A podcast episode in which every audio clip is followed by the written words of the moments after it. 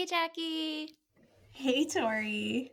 Everyone, welcome to Holy Moly. It is a The Mole rewatch podcast. It is our spoiler free rewatch of Celebrity Mole, which is season three of the early 2000s reality franchise. Welcome back, friend. Welcome back. Welcome back to our third episode, in which we will be breaking down episode two of The Mole, Mhm. Hawaii. Yes. Oh my gosh, true. And I can't wait to get into that. I know. But first, it is January 9th. We're settling into 2020. Settling How are you doing. Jackie? I'm doing okay. I feel like no real complaints. Um, Yeah. Trying to think. Like, I feel like the second week of January is hard because the first one you're coming right off of that holiday high Mhm. and then here we are first full week of work back and it's like ooh and it's kind of like the holidays are over, so you don't really have any Mhm. like regular vacation time from work coming up, and it's just getting colder here in the Northeast. So, but like, given that, it's kind of also a nice time to feel like you can be inside and cozy and like watching the mole, for example. Yeah. So, it's actually a perfect time. A perfect season for this podcast, I would say. Yeah. And if I'm going to be honest with you, I have not stepped foot outside today. That's me a lot of the time. So, context for listeners is we work from home a lot. I work from home every day. Tori, you more so, Every day. increasingly lately. There are so many days where I don't step outside. yep. I live on a six floor walk up, man. like it's got to be something good to get me down there. You gotta give me some reason. It's impressive, like how much you can really just never leave. You don't have to nowadays. Why would we need to? We have our cats. Yeah, Uh, I have Mole.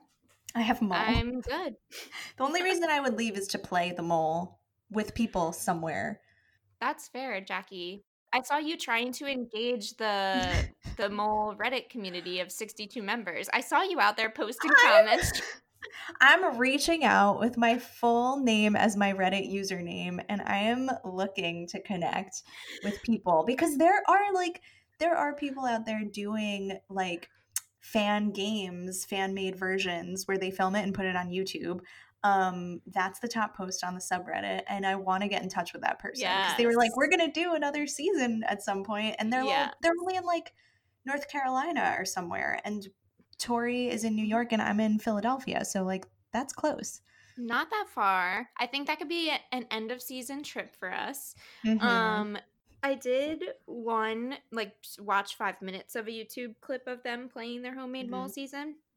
It was really cute. They were like all in the living room. It was clearly filmed over one day, which is honestly not that much shorter than the period of time we're spending with these celebs. right. Um, and two, I love that you're putting yourself out there for full doxing on Reddit. and you're you're I didn't get a staking. Response. I will say, if you're out there and you're listening to this and you're like, "Hey, that might have been my Reddit post," and I just didn't think to check who's been noticing it, right, um, it's probably me. Probably. I noticed you. Um, Tori, I also noticed you signed that petition, I think, that there is a change.org. I just wanted to check if it was you or if there was someone else out there because I'm monitoring. Um, when I found it, it was at three signatures. I signed it, brought it to four, and I recently saw that there was five. And Yes, it's me. thank you. It's Thank me. you. Uh, I was the fifth one to sign, uh, and I can't wait to Uh, once we release this podcast and build our community, see that number shoot up to. Blow up. I'm willing to say to at least eight. I think eight. I think I think if there are 62 members in the subreddit, there's no reason we can't get to 67 because there are five signatures. So unless there's a couple overlap, anyway, I think we can get at least eight signatures. Which, if they started at three, we more than grew by more than hundred percent. so much exponential growth here. Uh, I really, I know we've said it before, but I really do feel like we're on. There's something big happening Yeah. in regards to the mole, and like I really don't think it's done. No, Other seasons or other countries, where is it? Um, They do it in like There's somewhere in um, Europe. Yeah, I forget what country. they have like dozens of seasons. Mhm. on YouTube available as well. Mhm. So I'm just saying, like, No. just because you don't see it doesn't mean it's not there. And honestly, after watching Anderson Cooper get drunk with 50 Cent on New Year's Eve, I feel like he's feeling silly enough to be up for it. He might need a break again. Mhm. I would oh love that so much. I will say, I started really kind of enjoying Ahmad a little bit this episode. Like, I've never Yeah. not liked him, but I feel like he's getting more playful with the cast, maybe especially in some of the like I was about to say there's a good secret scene of him. So I thought Yeah. that was fun. And I was like, I still miss Anderson Cooper, but Ahmad is like, he's here. He's For doing it. And I sure. liked that. We'll we'll get into that scene spec- especially, but no complaints against Ahmad. Yeah. He seems very yeah. palatable. And we can't say that of all the contestants. Like Ahmad is palatable No. and that's a compliment here. All right, before we get into the full episode 2 breakdown, um, we do want to share very quickly that if you have any feedback at all, we welcome your input. You can email us at any time. Our Mhm. email is holymolypodcast at gmail.com. That's H O L Y M O L Y podcast at gmail.com. Uh, and also, if you want to watch along with us, where can you do that, Jackie? So for this particular season, you can order it off of Amazon. I think it was $7 Mhm. last time we checked. Um, and I have been finding some of the episodes on YouTube as well. Not great quality, but totally like you don't Mhm. miss anything. If you're in a pinch and you just need to inject some mole content right now, it, it'll Mm-hmm. do. Exactly. But as we referenced, the DVD does have a lot of extra content, which has been a real treat to just kind of like see. Like, again, we'll get into it, but something I feel like I've picked up on from the extra scenes and like extended scenes is it really feels like they're not turning this off when the cameras are like not going as, you know, clearly Yeah. they're really like imagine being in this game like can you turn it off you can't Yeah, they are fully themselves. They are not worried about presenting a polished version of themselves, which gives us a lot to talk about. Um, before we now get right into episode two, I know that we like to kind of check in on our on our castmates and like see if there's anything new and up and coming Mhm. with them. And I have something that I really want to share with you, Jackie. yes please Uh, I only got into this last night, and I'm so excited. I'm I'm going to genuinely surprise you with this update. i'm so excited Okay, stick with me because it's a bit of a journey. Okay, here. So, Corbin Bernsen, uh, one Uh-huh. of the contestants, still with us.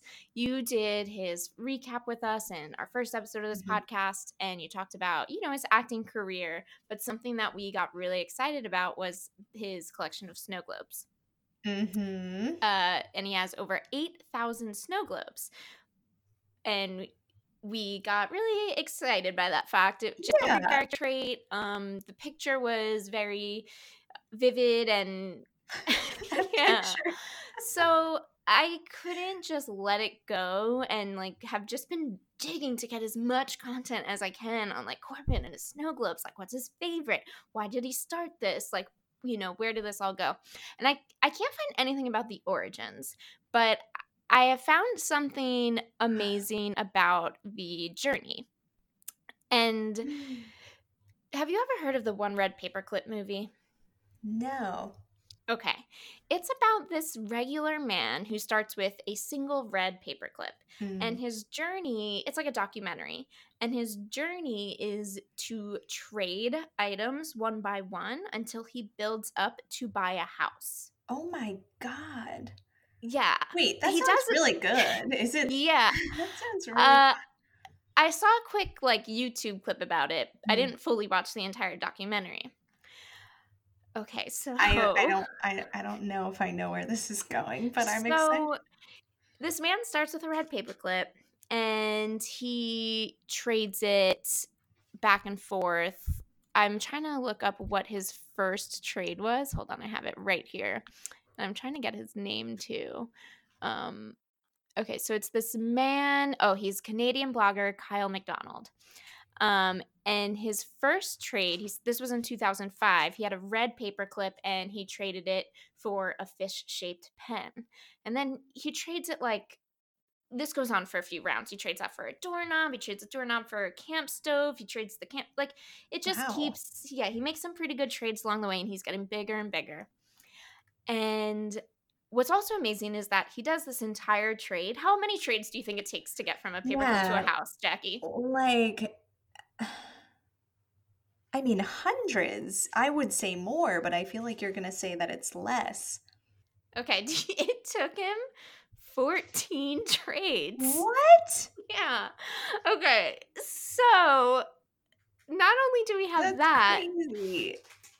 but what we have in that is trade number 12. So the second to last trade, he had, I guess, like tickets or something to spend one afternoon with Alice Cooper. Then he traded his afternoon with Alice Cooper for a Kiss motorized snow globe. What? Like the band from, Kiss. from Corbin? No, that he got this randomly, a Kiss Oh. motorized snow globe. And then in the second to last trade, he traded the snow globe to Corbin Bernsen Oh for god. a role in the film Donna on Demand. What? Yeah. Was Yeah. that a movie that Corbin was directing?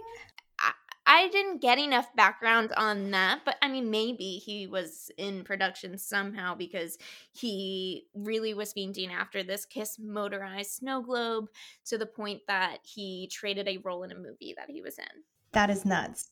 Yeah, and so then the next trade was literally for the role in the movie for the for the farmhouse. That's insane. Right. Um, it doesn't stop there, and I'm sorry for bringing you on this long, long journey. I But love it. I want to watch the documentary. Yeah. No, I think we should for just for funsies, but okay, so the man who did the paperclip, uh, Kyle MacDonald, he posted a blog about the whole journey, you Mhm. know, like it's just so much to talk about. And then he did a blog post about the the trade with Corbin, about, you know, how Corbin's the greatest snow globe snow globe collector in the world. Like he right, like you know and so he okay so he on this blog post included a picture of him corbin and they're shaking hands and like he's holding the snow globe and corbin's holding the the movie Is script it? and then they okay so they made he made hundreds of copies of this picture and it the guy from the picture? yeah, Kyle MacDonald. No, wait, Kyle MacDonald took made hundreds of copy of this picture with him and Corbin Bernsen, and Mhm. he had each picture individually autographed by himself, Corbin, and the Kiss snow globe. So he's insinuating. Oh no, he says, "I'm not sure how the Kiss snow globe is going to autograph the picture, but we'll cross that bridge when we get to it." just like tap the picture Yeah. with a snow globe like you've touched it. Uh, the next line in the blog post says, There's only one way you can get your hands on one of these autographed photographs. You must send a snow globe along with a return address to this address. And then the address is the Corbin Bernsen Kiss Snow Globe Army. And it gives an Oh. address in Studio City, California. My God, we need to send one. There is an addendum, a star under it that says, as of November 4th, 2010, this deal is still active. I mean, when did it start again? I was um, thinking this is way more recent for some reason. no. So this this happened at least like it probably took a few years to the point where he left the note that it's still active. And there's no addendum saying that it is not active. Yeah, is there any way to get in touch or do we just send a thing? Well, so like, that's now that's my question for you now is so what snow globe are we sending? Because we're obviously sending a snow globe to this address to the Corbin Bernsen Kiss Snow Globe Army. God, well, it it needs to be something that we're sure he doesn't have. Right. And that was my thought as well because I was like, oh, like a mole pod, like a mole one, but he definitely has that. something the mole. Like, do people make custom snow globes on Yes, Etsy? they do. I looked it up. Because that's what we have to do. It needs to be one of a kind. Yeah. I would love if it's the mole related because, like, I I want why else are we doing this? One hundred percent, it needs to be. mole hmm with like him sticking out his thumb, and it's like a green thumb with the like DNA print, the Yeah. thumbprints. No, it one hundred percent needs to be mole related. I my question is, how far should we go? Do we put information about the podcast on it? Do we put the link to the petition? Like, do Mhm, mhm. what do we do with this? Ugh. So I'm super curious. Like, we didn't get into episode 2 Like, Mhm. we know he comes back for Mhm. season four, Yeah. at least for another episode. So, like, I wonder how his mole journey Mhm. concludes. And from that, I think we can judge exactly how in detail to get and like if he would be willing to sign the petition. But I think either way, we need to send something that's very mole focused. Um, this is amazing. Uh, yeah, I think it so definitely has to have a URL to the podcast. Yeah, like Um, on the bottom, maybe we can have like a printed Yes. thing Yes, that's like this is all the information you need to know. Yeah. Um, we have a, small amount of real estate, but a lot of information to like convey. very tiny, tiny font. like I don't want to scare you off, but like we got one shot here. Please email us now. oh, we need Uh, to make a website. yeah, point. we need to tell people where they can go to look. We will. Oh. Um, oh my god. So- like, should it just be Stephen Baldwin in a snow globe? Like, can we get an artist's rendition? Oh Stephen my Baldwin. gosh. Yeah, like I'm going to pay attention for fun little jokes or lines he says. Maybe there's like a zinger line that we got to put in. Yeah, Uh that's a good point. It could be him with a little like speech bubble Mhm. and something iconic that he said in the mole mhm. with a little mole next to him. Yes. And then at the And him holding a notebook, his mole notebook. Yes, and then at the bottom. we love you. Bring them all back. Yeah. www.holymolypodcast.com. Play the mole again. Can you imagine him hosting the mole? Do you think he'd be down for that? He would absolutely be down. Because he's, yeah, that'd be For fantastic. sure, he's oh down. Oh my god. okay, I'm wow. yeah. What a trip. Thank you. I know, Jackie. I was f- bugging out, and also I on my private notes I have a link to an Etsy personalized snow globe. So I'm glad that you went right there with me. Yes. I want to look at it later and see like what custom snow globes look like these days because I've never seen one. Basically, it's just like a blank sheet of paper inside a snow globe, and we can put either like a, an image or a text or something. We'll figure it out. Oh, okay. I'm thinking, like 3D printed, like full on. Depends how much we're willing to spend. That's true. I don't The one I found was thirteen dollars, which I'm is within budget. so That's in our budget. Yeah. We can afford that. uh, okay. Oh my god, that's so so Oh. good. I have an update on another cast member share. that cannot top that, but I we still, still want to need just to share cover because team. so um I watched Kathy Griffin's documentary this You week. You did? Um, oh, you kept it a secret from me. I didn't tell you. I know. I wanted to tell you. Um, it's on Amazon Prime, and I still have that. Mhm. So I was like, "Oh, perfect." Mhm. What's it called? Um, it's called A Hell Mm. of a Story because it comes in the wake of her Trump decapitated head Ooh, photo. this is aftermath. recent. It's Wow. recent. It's very recent. Um, and it's a documentary, but the first like 15 minutes are the documentary, and then it's a stand-up special. Okay. Um, so it's like one stop on her tour, and she was touring outside of the US because she had such backlash Oh my gosh! on. Wow. So she's like very emotional in the movie. It is not the Kathy Oh, Griffin no. we've seen on the mole, but I feel like it ends in a good way. Um, where she's working herself back Mhm. up. She really was able to like spin it into good material for Mhm, her stand up. Like I thoroughly enjoyed it. You enjoyed Um, her stand up. Crazy. I enjoyed the stand She's funny. She's the funniest person on the cast. Absolutely. She's very funny. Exactly. So I was like very happy that like it it really did almost ruin her and Mhm. like she's struggling with it. I was just saying I could imagine because I've been scouring the internet for all of the info I can get on these people, and I can't Yeah. get into much on Kathy Griffin because everything that comes up is just about It's that. just yeah. that. Exactly. Yeah, like she was on do not fly lists, like she was Oh investigated gosh. for like you know, potential to attempt assassinating the president. Like it got really serious for her. People um they show a video in it of Andy Cohen cuz they used to be very close cuz she had a show on Bravo and a reporter is like like how do you feel about Kathy Ugh. Griffin and he's like who? And Andy Cohen's being really like cheeky, pretending not to know wow, wow, her and it's sad. So it was kind of sad. Um, but one funny little tidbit that came out of it was she shared that for a period of time she lived right next door to the Kardashians. nice. Yeah, and so like kind of got to like them after she was able to compare them to like other people in the world. She was like, you know what? Like there are worse people than people that just get plastic surgery. Like these people are kind of okay in my book to the point where um you know how Kathy Griffin got married on New Year's Eve. Just last week. She said that Kim Kardashian was her maid of honor.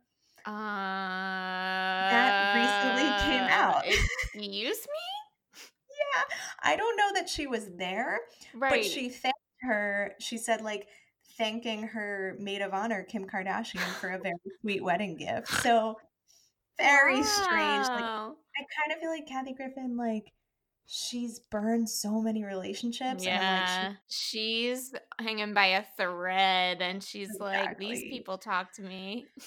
Yeah, so that's it. Um, I would recommend it. Definitely. I can't believe you did a little extra credit assignment without I know. Well, I was just like, I was just looking for like a documentary in general to watch one night, and I was like, oh, this is perfect. That's fair. Um, and I was Yeah. busy this week. I only watched the episode once and I just watched it yesterday. Whew. I know But it's fresh in my mind. exactly. And I I like rewound every scene, so I kind of watched it twice. Yes, you can still pause and break it down. For Sure. Yes. Okay. Are you ready to get into it? I'm ready. Let's do it. Okay. So we left off last week with Kim Coles getting voted out, which was really sad. We loved Kim. Just good, fun ball of energy to have around. So we are now down to six people. We got four guys. It's Corbin, Stephen Baldwin, Eric Von Detten, and uh, Michael Boatman, and then Kathy Griffin and Frederique van der Wal. So we have our Mhm. six contestants left, and one of them is the mole. So they do a bunch of Mm-hmm. challenges and they're trying to win money, but one of them is trying to sabotage them. And the whole point of the game is Mhm. figure out who is the mole. Episode two starts out. Uh, you know, we get that great macro scene again where we are zooming out on the universe and we zoom right into Hawaii where the season is taking place. Mhm. And the first real scene is just kind of a fun, quick confessional montage. Um, they have like a like a confessional room almost. Did you ever watch Big Brother? Yeah, for like the first season, I think. Yeah, I never really watched it either, but I know that they have like the confessional room. I mean, Jersey Shore does it. It's like kind of like real world. yeah. exactly the room where you go and there's a camera and you talk to it. And Yeah. I feel like this is right on the eve of him being voted out. Um, and so I will just play super quickly a quick highlight reel of these quick confessionals we get. Great. I'm on the scent of the mole. Eric, I don't think he's the mole. He's an idiot. Why would I be able to play brilliant mind games with them? Why would I be able to make them think I am the mole? Hi Mom, it's me. Mom? Ja, en Kathy, die kan ik nog steeds niet helemaal uitvinden. Het is heel grappig, want die verandert ook steeds. En eigenlijk is het, gaat het heel rustig zo. En ineens geeft ze je wat informatie en denk je... hé, hey, wat is dit nou? Frederick, I could make you a star. oh gosh. I wish they translated Freddy's. I did translate it. Oh, yeah. I like played the audio into Google Translate. oh no, don't you worry. Um, so? I don't think it was an exact translation because Sure. I mean, with the technology I was using was pretty rough. But what I got was still not quite inventing. Very funny, actually. It is very quiet here. Some information. So just Hmm. like a snip. I That's interesting. Yeah. I wonder what it actually meant. yeah, I think. Well, she's saying someone's very funny, so I, she's probably talking about Kathy or maybe Steven, but Yeah. probably Kathy. Um, it's very quiet here. Yeah. I, w- I was really thinking like I was so excited to translate it, it because I was like, oh, there's going to be a secret message. Like there's going to be something be good, and then it was just this. Yeah. I also loved the angle that they took with the camera for those Yes. So dramatic looking. They're like, they seem like they're like down low, Mhm. looking up hmm at a camera with this like dark spotlight thing. Not well lit. It's, intense. moody, moody. Mhm. Also, what is Eric saying? I, I have a lot to say about Eric in this episode. Oh my gosh! He stood out from like his quote strategy quote. Right. Couldn't ignore Eric's attempts. No, and he's up. He put his face in the camera, saying, "Why would I be able to play brilliant mind games with them?" And it's like, are you?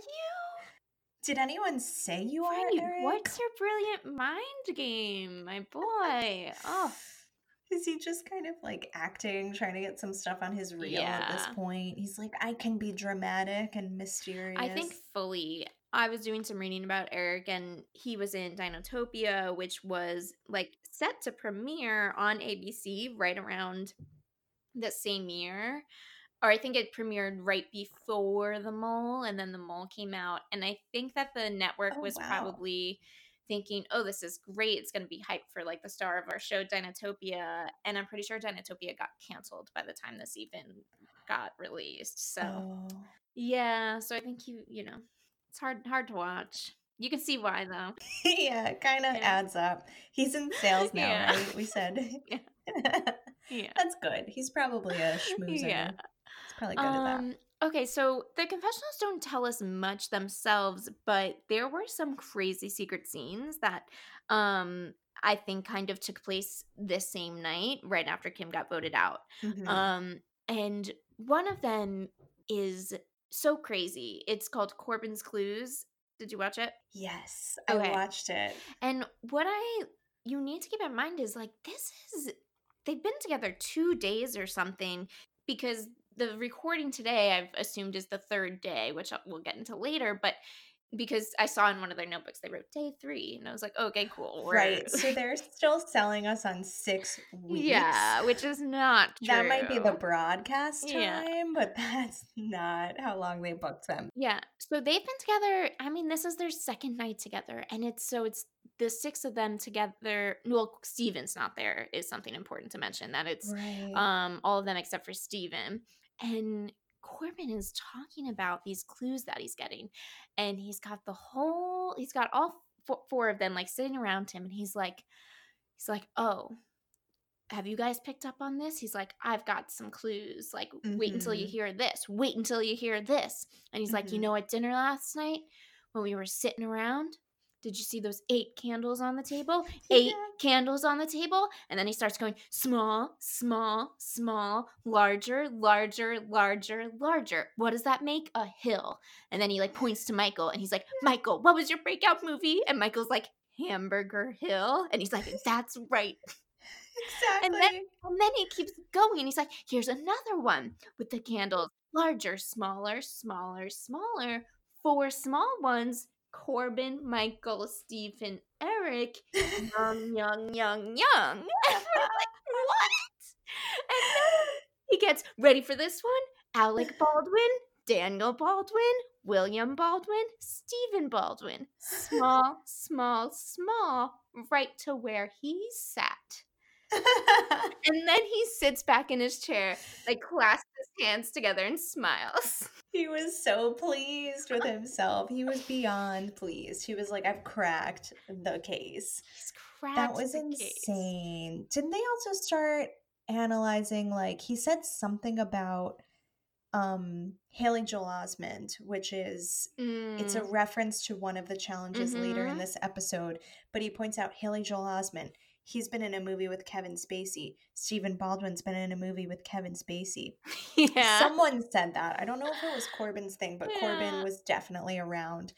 that was I couldn't keep track of his small large thing. I was like, you're No. losing yourself in this game No. right now. And you know me, I'm willing to. I mean, I translated Frederique talking Dutch. I listened to this and I listened to the scene three times, and I, I mean, woof. Couldn't tell you. Couldn't tell you what he's getting at there. This was the scene that made me feel like, oh wow, they're always in the game. They're Yes. not breaking when Mm-mm. like it's not a challenge or it's not dinner. So that Which was is fun. yeah, I loved it. I love the men like the taxing mental um like just stress of it all. yeah. Oh my gosh. Okay. I mean, then they talk more strategy. I would say the one other point that they had was in another secret scene, like basically the exact same moment, the next conversation. He they're talking about how Steven doesn't take notes. They're like, what if he have a Yeah. pho- photographic memory? Like, you know, how would you remember all of these details? He does not write a thing. Mhm. So I thought that was interesting too.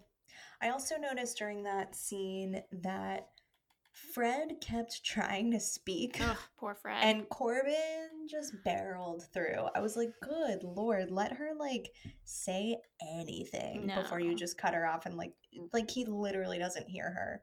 It's annoying. treat Fred with respect. They would never. They would never. it, all they do is make horrible innuendos about Fred, and it's super upsetting. Uh, all right. So anyway, the next morning comes.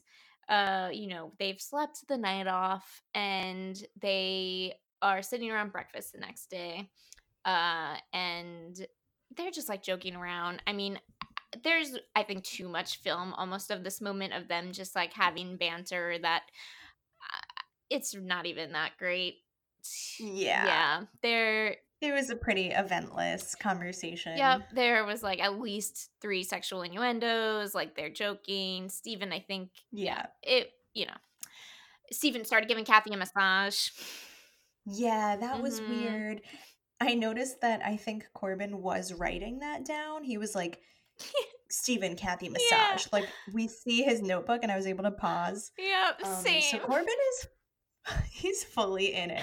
Like Same, Jackie. I have Oh a um w- like I screenshotted too f- on Corbin's notebook because I was like, what is he Oh God. writing? Like, what could possibly be there? And all that you can really see is like, right, like Steven gives Kathy massage, like, and then he's talking about what everyone's wearing. It's like, okay. Yeah, I know. Uh, so anyway, of course, then Ahmad comes out and he joins the Mhm. bunch, and uh, there was definitely a forced conversation here of what was your first job that was cut. It was put to a secret scene, which for good reason it was really boring. And they were talking about their first jobs and what weird gigs did they have. Um, hmm so nothing great there, but that segues to our first challenge hmm and Ahmad says, Let me break down your first challenge of the day. And the challenges this season, they're so complex. Yeah. Um, and this is the simpler of the two challenges we're going to get into today. so Yeah. It's a lot to like like especially maybe it's the way Ahmad explains things. yeah. that which there's actually another secret scene of Steven getting annoyed at Ahmad. Like challenges are complex.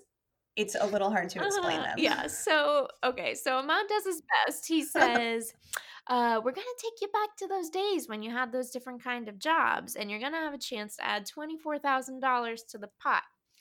And he tells them, "I need you to pair up. I need two lifeguards. I need two short order cooks, and I need two flight attendants." And hmm before they can then group up at all, Stephen had some uh strategy about how they should pick the groups. And here's Stephen Baldwin on that. Guys, let's be smart, please, instead of just going, oh, do this, you know. Who knows how to swim well? Good swim. Okay. Who knows how to fly?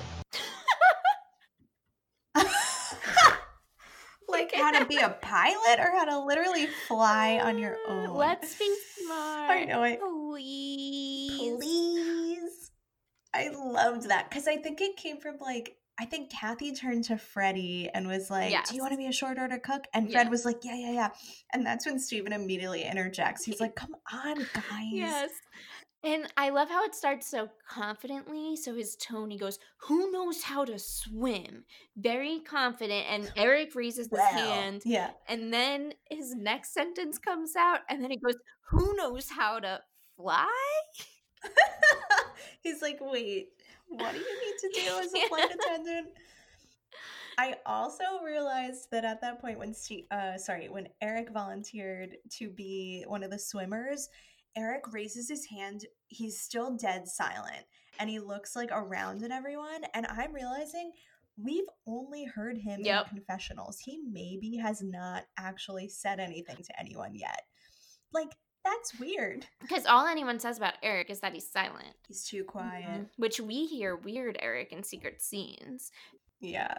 Um, yeah, so anyway, they beat they're trying to be smart about the group pickings. Uh so they, you know, Fred and Kathy immediately jumped on the short order cooks, and Corbin and Steven apparently are the ones that know how to fly, and Michael and Eric are gonna be the lifeguards.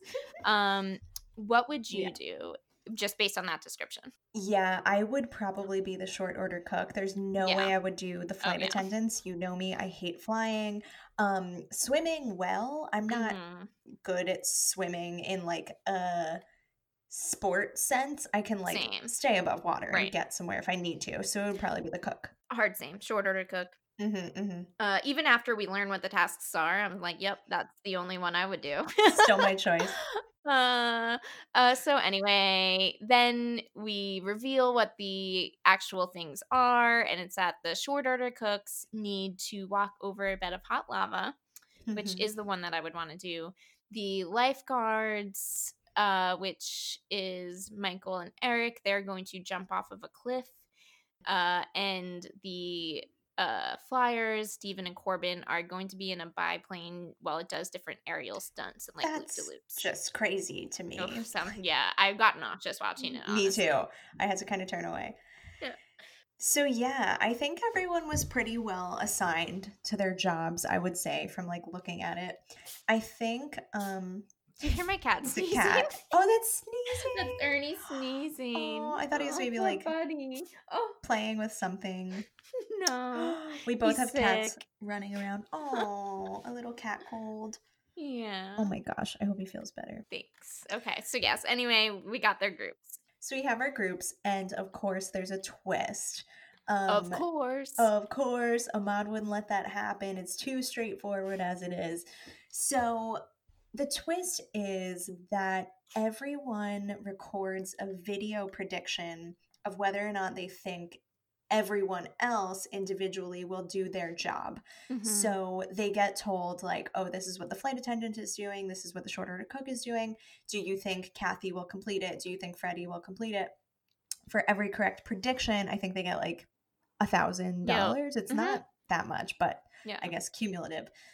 Um, so they film their predictions, whatever.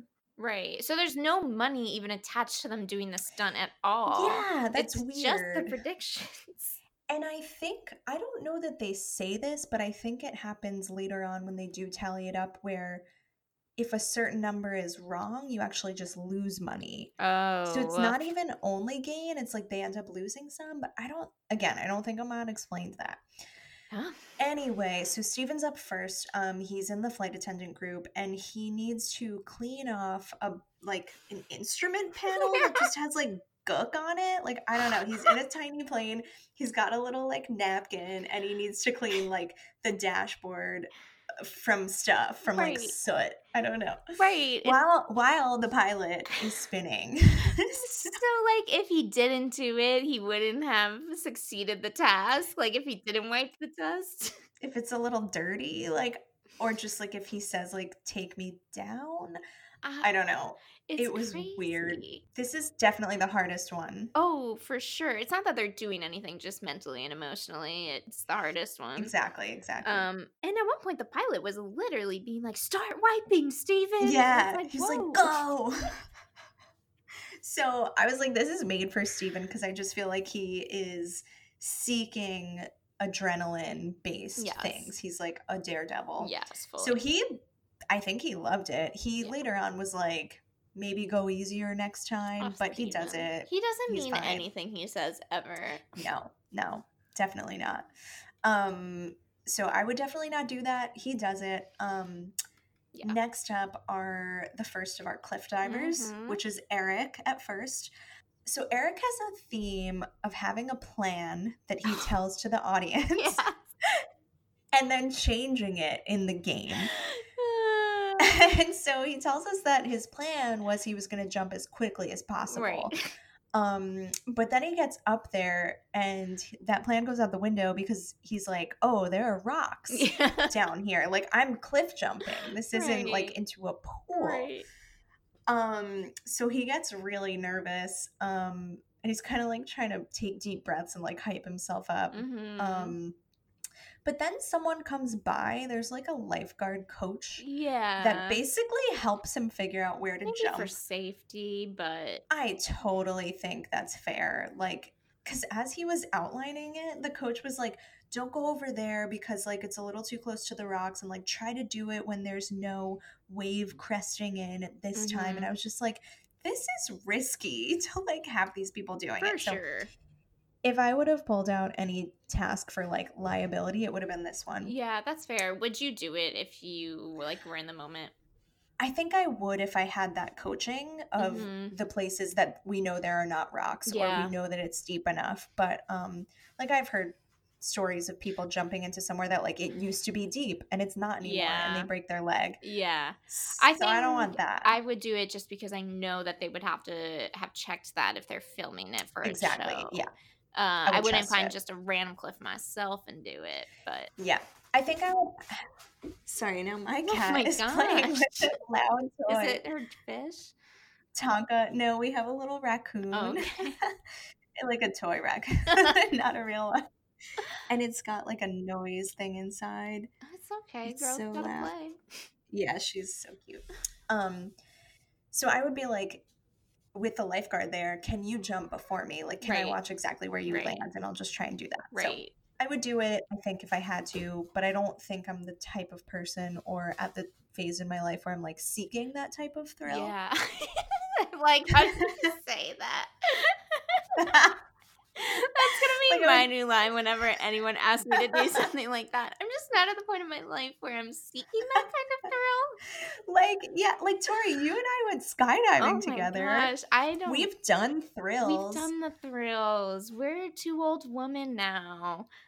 I've got I've got a oh family. oh I've got gosh, cats. Truly, when I tell people that we went skydiving together, they think it's a sick joke because of how generally terrified I am of everything now. So It is funny. I can't even imagine that I did it myself Yeah. because I hate being in planes and remember, we had to pull yeah. over the side of the road after we did it because you were like really I nauseous. was so Yeah. sick. Yeah, fair. because I didn't. Oh my god, Tonka's freaking out. I was so sick because I didn't eat anything that morning because I was like, oh, that's the right thing to It do, and it's the opposite. Turns yeah. out. So if anyone's thinking of skydiving out there, have like a bagel for Mhm. breakfast because an empty stomach, I was so lightheaded. Yes. Anyway. And then remember you came back to my house afterwards and we watched Human Centipede? Yeah, that was such a bad choice. Why did we end such a good morning like that? I don't know why we did that. it started raining, and so rainy. I think we, I think we got pizza afterwards. Mhm, yes. That was weird, but It was a weird. and we like turned events. on the lights in your living room too, and we were like, let's watch Yeah, Human Centipede. ugh. so uh, All not seeking that kind of thrill either anymore. No. anyway, Um. Eric ends up doing the jump once he has some coaching. Um, Yeah, he crushes it. he's done. So Yeah. Uh, from there, we move to Kathy Griffin, our first short order cook. And, you know, they showed they're in the lava field and she has to walk across this bed of hot lava. And again, kind of like with Steven having to wipe down the panels, they add just, they go too far. They make it too weird. And so she needs to hold a plate and like a napkin and a cutlery set as she's running across the lava. And then she needs to use a pair of tongs to pick up like a, a charred rotisserie chicken and like put it on the plate and then run back carrying the plate. it's such a weird detail.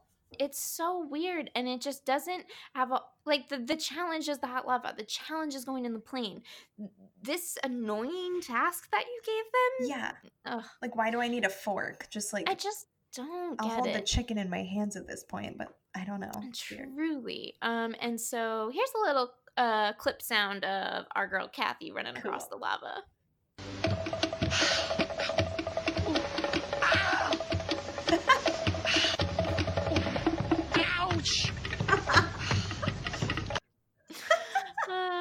yeah Yeah, like how hot was it? I don't know because there were parts that you saw literal flames coming out from the ground, but then there are parts where it looked just like Pretty well covered. yeah, like white sand. Just there was a puddle at one point where I'm like, it can't be that hot. How is it wet? Yeah. Where how is there that pooling of liquid right there? You know? Maybe she's the mole and they set up like a safe path for her, but that wouldn't make sense because they would want her to not do it. No, but the money doesn't come from doing it or not, it comes from the prediction. So if they're like, everyone's going to think Kathy won't do it. If we set up this nice little path of not hot rocks, walks That's- she'll do it. You're like, uh, there were eight candles, small, small, large, I'm large, like- large. They made they they hosed down the path. Kathy's the mole. I'm like, hello, it's a hill. Okay, next. Hamburger Hill. Okay, say no more. like Haley Joel Osment. Oh, yeah. gosh, we're this is that is not the first time Haley Joel Osment is going to come up in this very episode. No, Okay, uh, so Kathy does it. She does it. Right, nothing exciting there, and then we jump back to Michael, and he's at the cliffs, and Mhm. you know, in his interview, he's he's talking about he's remembering conversations he had with his wife about not jumping off of anything too high because you know they don't want him to break his neck. He's got a family to think about. Yeah, family. Uh, but he says that he's like, no, I want to do it, and then he gets up there and he like almost kind of tries to jump at one point like he bends his legs but then he comes up and he just kind of crumples and falls to the ground that was so hard to watch. yeah, it was hard. Like you could see his legs shaking and his oh, Yeah. oh, I poor. was like, he's either the mole and acting this jump, like I really put a good effort in, guys, and I got scared, or he's just like really scared, and that makes people awkward sometimes. Yeah, I mean, It could be both. honestly, when I this summer I was watching people cliff diving,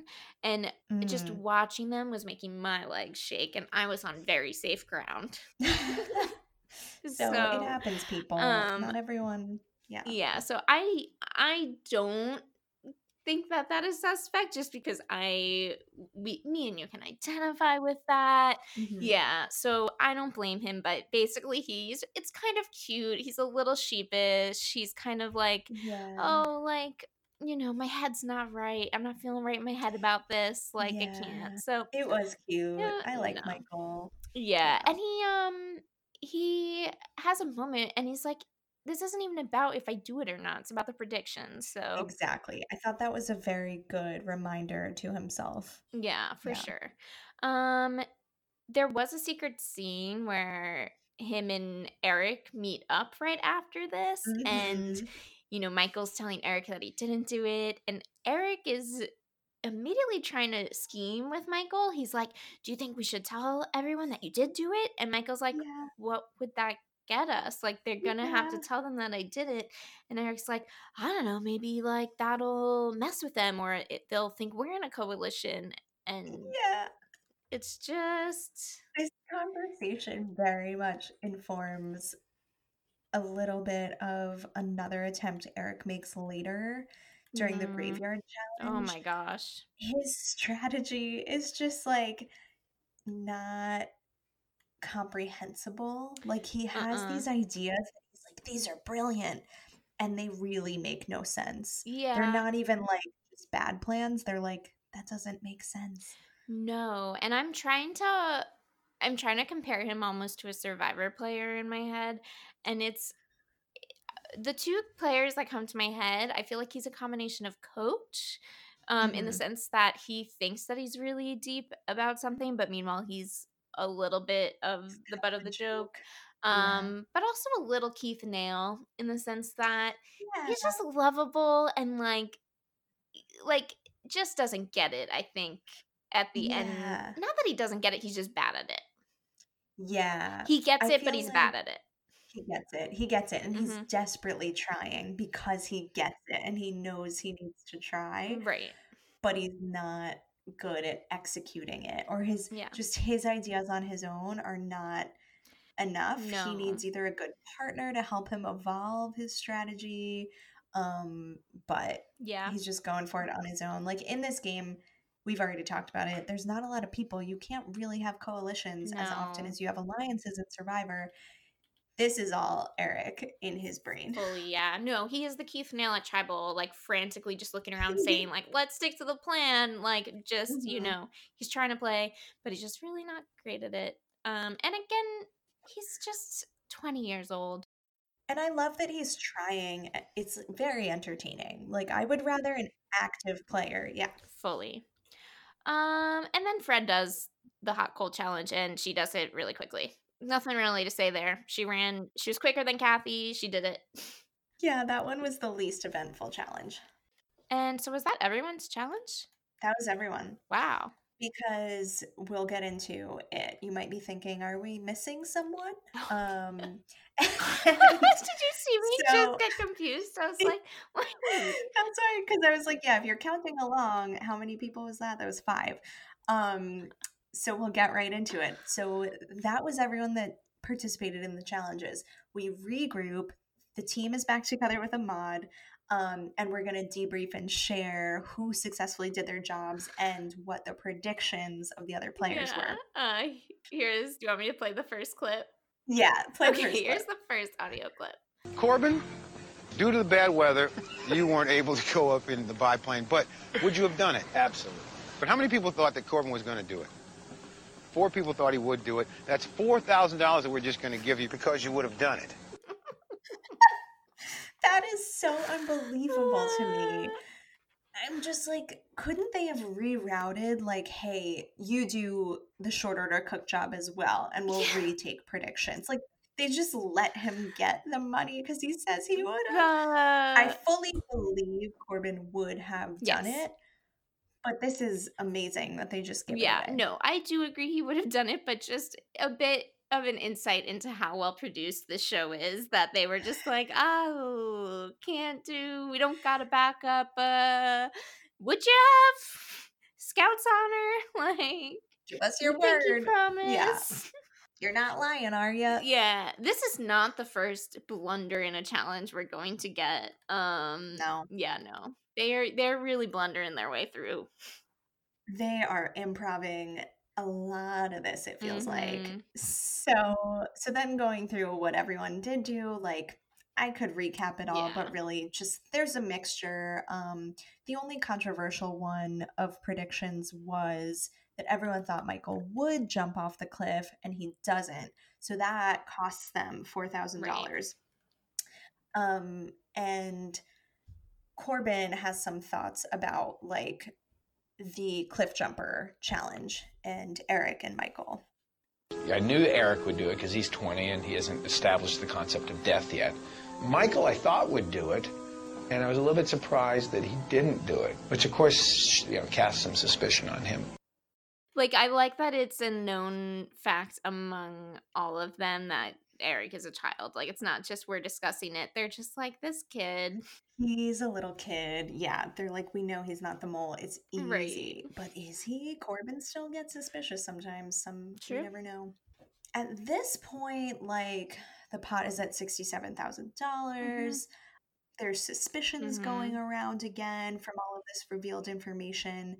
Stephen Stephen gets a little Yeah. emotional um at Michael knowing that he didn't Mhm. do it and starts getting really suspicious that Michael is the mole. Yeah. Um he's pointing his finger in his face. He's like really upset. Let's listen in to Stephen on Michael. But I gotta tell you people something right now. If Michael's the mole, he's gonna wish he'd never been born. Which to me I'm like, isn't it better if he is the mole in this case? Because then there's a reason for him doing all of this stuff. And if he's not the mole, he's just being a jerk. Like, I don't understand Steven's point of view there. Like, someone's the mole, Steven. You have to accept There that. are multiple scenes. There was a scene in the first episode around dinner, and there was uh I, it might have been in a secret scene, I think, for this episode, where this topic comes up and everyone else is like, it's a game, we're all gonna be friends. And like Yeah. Is like, No, you are dead to me.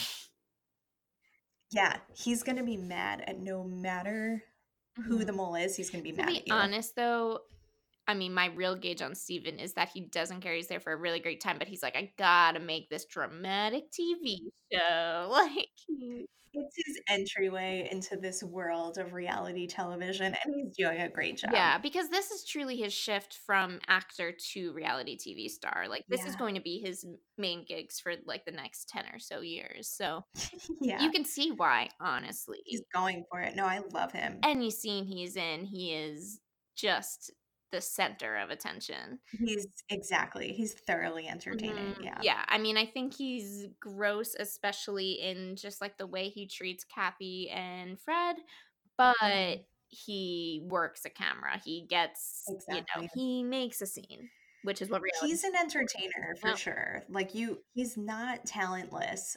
I think he's got a good amount of talent. He just channels it in weird ways. Yeah, I agree with that. Also, at the end of this entire challenge, Jackie, my thought process was just at the point where I was like, is the concept of celebrity mole broken because, like, nobody really cares about the money and they're all like just purposely acting suspicious because they They all seem really obsessed with the money too. Like they're obsessed with who the mole is and how much they'll Yeah. hate you forever, mostly Steven. But they are really like emotional about money into the pot. yeah So it's weird. It's like, do they need this money or they're just like they know that caring about it will put on a good show? Yeah, know. I, just I I'm struggling with finding where the investment is to do a good job. What's the incentive? yeah, what's the incentive there to do well on the challenges? I just Why are they here?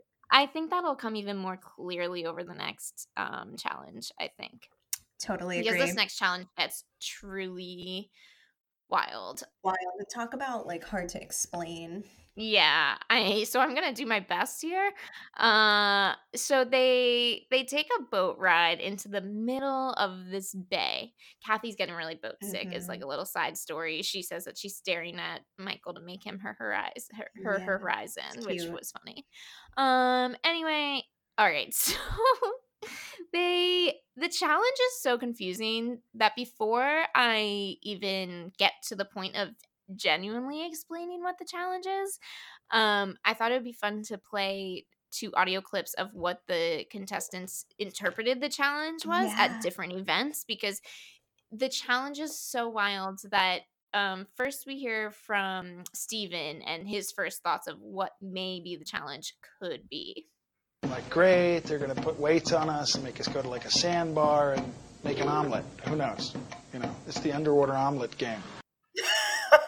So That's quite something. yeah, the first interpretation of the challenge is they're going to take us to a sandbar. They're going to put weights on us, put us on a sandbar, and then make us make omelets. Like that sounds pretty easy. Yeah. Uh, Oh no, not if you're underwater. Yeah. no. How are you going to I cook them thinking you'd be standing in like a, you know when there's a sandbar at the ocean Yeah. and it means it's like, oh, it's really Yeah. easy to stand out here. floating grill. Exactly. Guess that's not what he was imagining. Uh, yeah, I mean, if they were trying, if they were trying to cook an omelet underwater, that would basically be like them trying to cook an omelet on the lava field that Kathy walked over because that was also underwater. it was rigged. okay, so we also hear Kathy's interpretation. Kathy's a bit more on the mark, um, but still pretty far off. So here's Kathy. I was thinking we're gonna have to like scuba to the floor of the ocean and dig up fish bones. So closer. Closer, but still so off. yeah. Um so anyway, that's just to give you some context on what we're working with here. Mm-hmm. Okay, so they take a boat, they go to the middle of this bay, and then a submarine comes to the surface, and the submarine has a flag. It's called Das Mal. Uh, and so again, he explains, I'm gonna need three three groups, Mhm. and the groups are I'm gonna need a submarine team, I'm going to need a charades team, and I'm going to need a gravediggers team. Mhm. You know, immediately right classic what team would you be on submarine great charades or gravediggers because this is all of the context that he gives Yeah, like based off of just those labels. Yeah. Um, I think I would pick. Oh, it's so hard. I think I would pick submarine because I think I get nervous with games like charades where I won't Mm. know what the clue Mhm. is, and I'll be like, I can't give this to you, and I'll feel like really bad about that. yeah i think i would pick gravediggers i think submarine scares me being underwater in like a Mhm. vessel Yeah, what's the water weird. pressure situation there what Yeah. what does it take for a, a door to open a window to break in so i'm not a huge fan of that idea uh the charades team just the anxiety of it all uh no thank you They need to be actually like s- scuba diving. Essentially, they Yeah. need some way to be breathing underwater, and that is complicated. yeah yeah right so what okay so anyway the charades team which is michael and corbin they need to scuba dive underwater and they are going to have a few names of tv shows or movies that they need to charades or act out to the submarine team which is Steven and Fred and they are sitting inside a submarine with a big window looking out at the charades team acting out Mhm. once the uh, submarine team guesses the correct TV show or movie, they then need to radio over to the Gravediggers team, which is Kathy and Eric, who are in a graveyard cemetery. And it is a made up graveyard, and all of the graves are names of actors. Um, Mhm. And so. So he's going to say the name of a movie or a TV show, and then the gravediggers have to identify which actor died in that TV show or movie and then dig up the Yeah. grave. That's tough. Then there are five ones that they're going to dig up amongst like all of these options. Then there is a bag of $25,000 that is only in one grave. So they have to have pulled up the one with the money. So it's all or bust, basically. and the rest of them just have like bones. Nice and simple. Weird. Yeah. That's it. That's it. That's all you have to Uh, remember. your Yeah, phone. really simple. I didn't rewatch this 10 times. no, Uh, not at all. I didn't take notes so that I'd be able to talk about it. Yeah. Uh truly Corbin and Michael got the short end of the stick here to charades out uh, while scuba diving just So hard. So horrible. hard.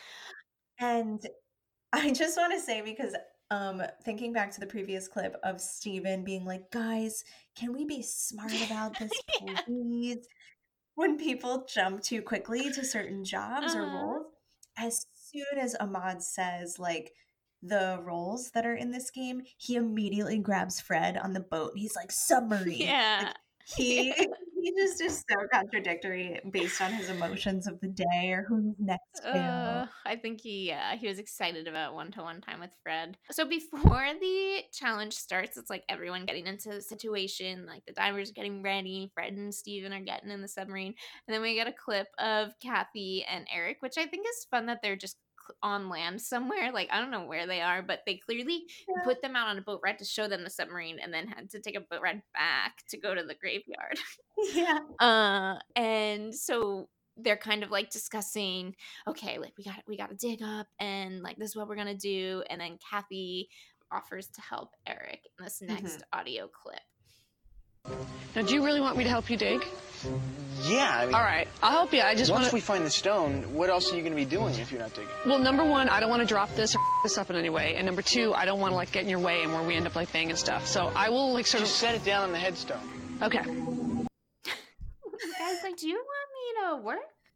She's like truly does not want to have to dig things up. So she's like, You've got this, right? Oh no, wait, you want me to help? And he's like, Just us. Like, what else would you be like, you're gonna what? I could see it as a moley act. Like I feel like Kathy is Mm-hmm. smart in that if she is the mole, she's not just obviously borking a challenge and like falling and ruining it, but it's in the way that she messes people's heads, like in a very subtle, casual way that they feel like it's just Kathy joking around being Kathy. She's like, "Oh, you want me to help? Oh, Yeah. oh, of course!" Like, You could not put a weirder dynamic together than Eric and Kathy, I think, in my opinion, of just like lifestyle, place in their career. Like, I don't even want to talk about the secret scene. I don't either. It was yeah, okay. yeah. Uh there was a secret scene and it was Eric and Kathy and they were at the graveyard and they were just talking really bored while things were going on and Kathy was asking Eric about like watching porn in a hotel room and it was uncomfortable. It was so strange. It was so strange. My jaw was agape. Okay, so we get started with the challenge. Um we so the start this challenge is like a chain Yes. of events in the teams. So the charades need to get the submarine team to transmit the movie or TV show to the gravediggers. So right now we're on the charades team. Michael does the first one. Um and I realized as I was watching this that I was like, I don't know the last time I played charades. Yeah. Like charades at this point in time in the world was still big. Yeah. You know the movie rolling camera. There's a language. They know the lingo of charades. And so I was like, I would have needed a refresh if I was on that team. Yeah, no, because there are certain like like if you tap two fingers on this arm, it means syllables, but if you tap a finger on this arm, it means words. And if you put your fingers close to like this, it just means that you're talking about a verb ending, but not about It was crazy. Sounds like a syllable. Like I wouldn't know how to get there at all, but they used that a lot. Yeah, that seems like the wrong way to play charades to I me. I know. It was weird. It seems like the hard option. It seemed very hard. So Michael gets started. He does the universal movie sign, like cranking a camera. Four words. First word sounds like, um, and then he kind of like slaps his hand, Yeah. and he acts like it hurts. He's like, "Ow," Mhm. without words, of course. Um, so they get that sounds like "ow." The first syllable of the first word. It's ugh. The first syllable of the first word sounds like "ow," and that's it. It's four words. No idea. Um, watching along, I also was like, I have no idea what he's getting. I had no idea. So they're struggling. So Steven, I think very smartly said says like, "Can we go to another movie?" Because they're four minutes in at this point, and I think it's only like a fifteen, 15. minute hmm time cap. Yeah. So they go to another movie. It's Corbin's turn. Yes. Um, he does movie, two words, um, and he does like a motion around his neck, like a necklace. So they Yes. get necklace. That's not the word, but it's close. He starts making little tiny like circle motions with his Mhm. hand. Um, and Freddie immediately shouts Pearl Harbor. Yeah. Um, so they funnel that over like radio to Kathy and Eric, Pearl Harbor. So now we're in the graveyard hmm with Kathy and Eric. Yes. Do you know who you'd be looking for? Like who died and what actor died in Pearl Harbor? I thought about this too for so long, Jackie. I paused it and I was like, okay, well, Ben Affleck and Josh Hartnett are in it. Mhm. And I definitely like loved this movie for a bit of my time. And so I was like trying to think about the plot. And I was like, okay, well, the girl was originally with Ben Affleck, but then they thought he died. So then she got with Josh Hartnett. But then Ben Affleck came back and he wasn't dead. But Oh. then was Pearl Harbor the battle. And then one of them died. And I couldn't remember exactly who it was, but I just remember a scene where she was like, you can't be dead. Like, like you, like it's your baby or something. Huh? But I don't remember if it was Josh or Ben that died. So Josh is the one I believe that's who they go with that he died. Mhm. I never saw the movie. And they did have both Ben Affleck and Josh Hartnett in the graveyard. It's a trick. So that's hard. Yeah. Did you see who else had a grave? No, who? They had a grave marked a, lot of graves, but they had a grave marked A. Cooper. Anderson Cooper. Yes. I didn't catch that. Oh my god, that's wild. the shade. Oh my god. So so they they go to the Josh Hartnett grave because that's their choice for who died. Um 50-50 shot. yeah, and they're digging it out. They get it out of the grave, but it's like Eric needs to kind of pull it up. Or sorry, they get it out of the ground. Eric kind of Mhm. pulls it up. Um and we cut to Kathy. Kathy lets us in on something weird that happened as they pulled that out. When we were taking out the caskets, Eric accidentally lifted the lid a little bit. So he took it out, he brought it back, and I said, Was the 25 grand in there? What'd you see? So is there anything in there? What? Is there anything in there? Skeleton. That's bad. Huh? I think that's bad. He had no money. Not that one. Not good. keep that in mind that Eric saw the Josh Hartnett casket and he said that there was just bones, no money in there. Yeah. When I first watched it, I was confused because I thought, oh, that means Ben Affleck died. But really, what it just means is that the money might be for another one of the clues. Right. And it I think it could have been that Ben Affleck died. Um, Right. In this case, Josh Hartnett was the one that died. They get that right. I don't think it's Oh, fake. you, you verified it? Cool. Actually, I still never Googled it. I was like, I don't you know. I just accepted it because I don't think they said anything otherwise. But I think with the plot of the movie, it makes sense that then the new love would die and then she would be back to Ben Affleck. right, right. It, Eh, it tracks. it's fine. Um, the casket doesn't have money in it from what Eric says at this point. Again, another challenge blunder. Ugh. Another blunder. I know. Anyway, so we go back to the submarine. Um, Michael's turn again to give a clue. Um, he says movie, three words, and he starts kind of like lying horizontally. So he's like laying down. Um, they get this pretty quickly without like much more probing. Yeah. They get what lies beneath. Um, Eric gets that across the radio. He immediately says, Michelle Pfeiffer. Kathy immediately corrects him, Harrison Ford. I've never seen it. I've it. never seen it either. I would hate to be, even though I said I would want to be the gravedigger, this would be my worst. I'm so bad at knowing actors and movies. Oh my gosh. like the things I do remember, I can remember, but a random movie, like I haven't seen half of these. Right. Um, so yeah, that's um, that's where they're headed next. Um, to get Harrison Ford. Yeah, actually, Kathy has some thoughts on it. I have moments where it's not that I'm thinking the game is absurd, I'm thinking of how absurd it is that I'm playing the game. Harrison, got him. Okay. I can't believe that I am in a graveyard with the kid from Dinotopia digging up Harrison Ford's grave. That's weird. I love that. She says it well. Yeah, it's like that's exactly why we're doing this podcast, Kathy. This is pretty weird what y'all are up to. also weird. Oh gosh, that's why we're here, people. Ah. All right. Um so we'll kind of quickly do our best to quickly get through the rest Yeah. of this challenge. Um so Corbin's acting again, uh TV show, two words. He quickly starts showing directionals. They very quickly get South Mhm. Park. Um and Stephen, I love he like radios in Kathy and Eric and he's like, the next TV show is South Park. And then he like puts down the radio and he just like to Fred screams, he's like, Who dies in South Park? I know. I loved that. And we then get a great cut immediately to Kathy and Eric in the graveyard. And apparently, Eric is a South Park fan.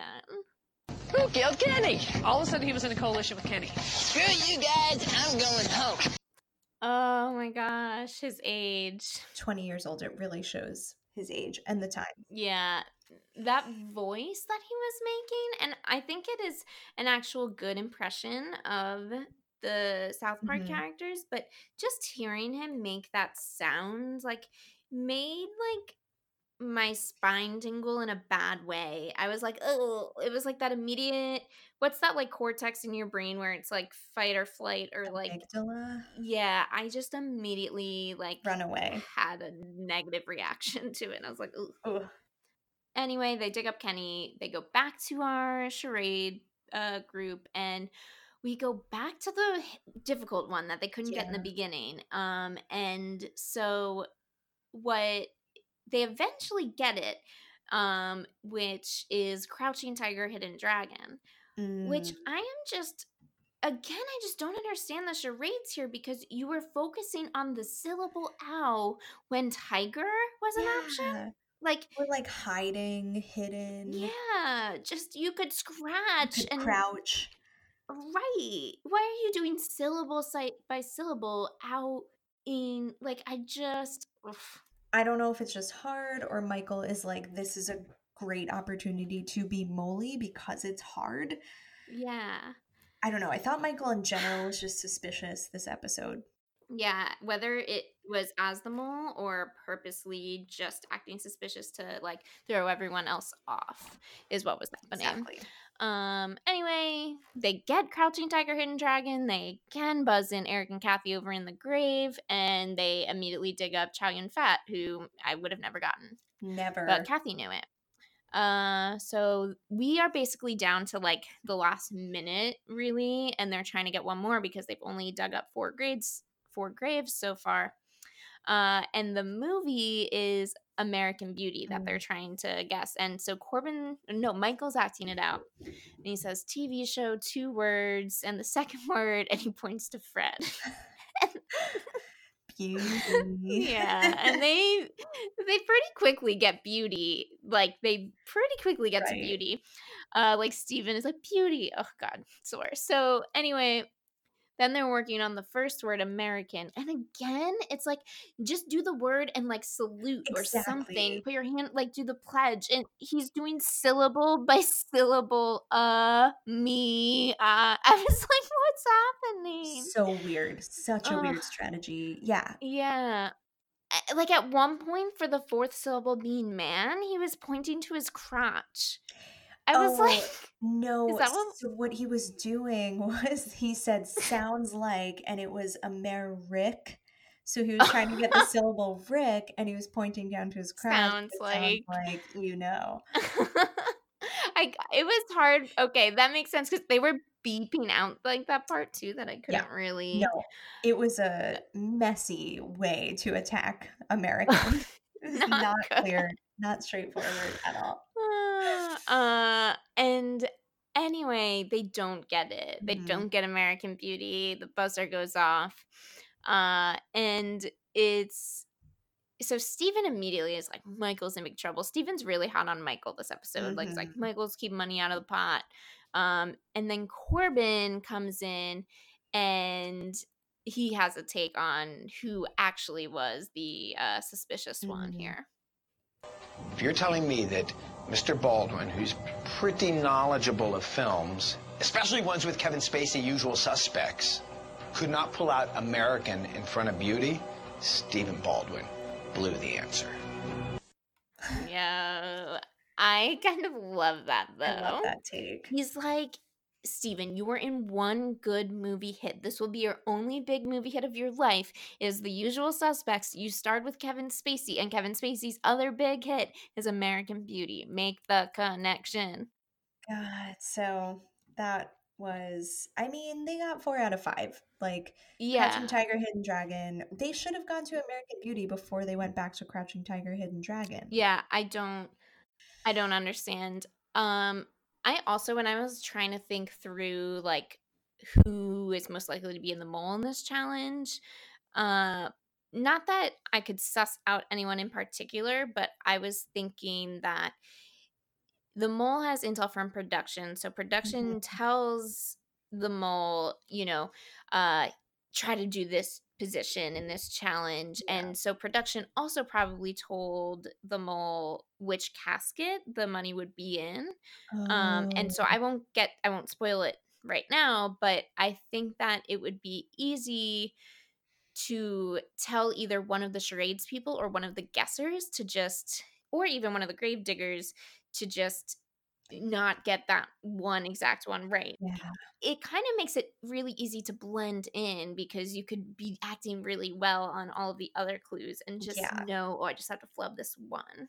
Yeah, yeah. And it's kind of like, yeah, at any point of the teams, could you really throw it? Like, Right. you could not give the charade well, you could not get the charade at all, and you could not know who's in Exactly. the TV or movie. Exactly. Which is so I think that we'll have more insight once we figure out which one the, which grave what the money was in. I think then we can analyze that specific one and think who did good and who did bad on that one. That's a good point.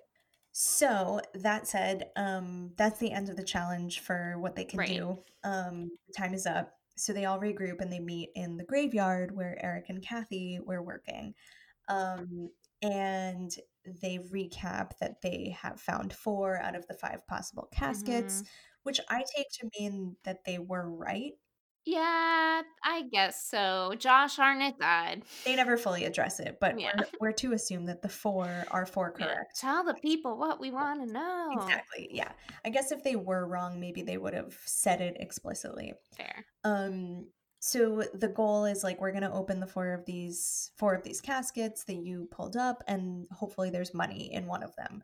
Um and if there isn't, then it's in the fifth that you didn't get. Um so they open one by one. They open one, Mhm. the money's not in there. Two, the money's not in there.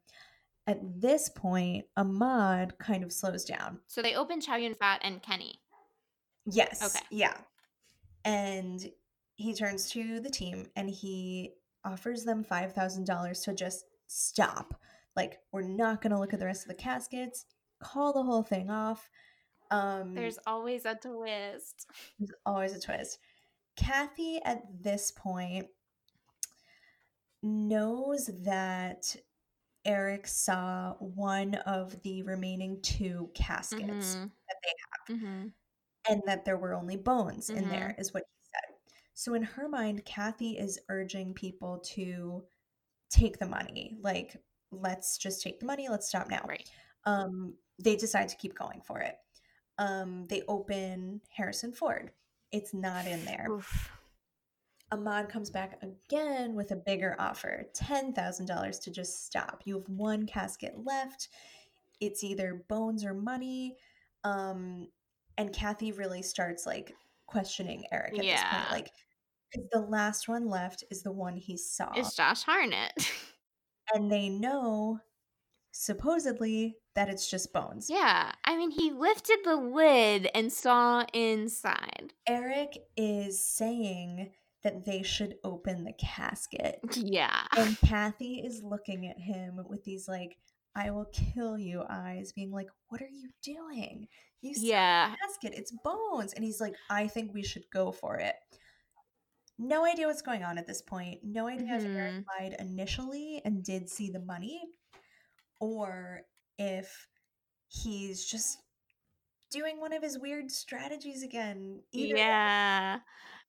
It's a good point. I just personally love the look that she's giving him. Like she you can tell in this moment like she is so deep in it and like she is like just her brain is going a mile a minute. She's like trying to communicate with him with just a look because she doesn't want to say anything out loud, Yeah. but she's kind of trying to just really suss him out in that moment. I feel like this was like a super important moment for her thinking. And I kind of wonder like, I feel like if I were her, I would have broadcasted it more. I would have been like, guys, Eric saw inside that Mhm. casket. Because then at that point, it's more publicly available to talk about. And it Right. then puts a weirder shadow on Eric. Because, like, Yeah. I feel like the whole group would have been like, dude, why are you not telling us then? And instead, she kind of keeps it quiet with him. Yeah, which is also bad because she knowingly is like, okay, like we're gonna lose. yeah. We're not gonna get any money this game. it's so weird. Um, but Eric's still like, I don't know, like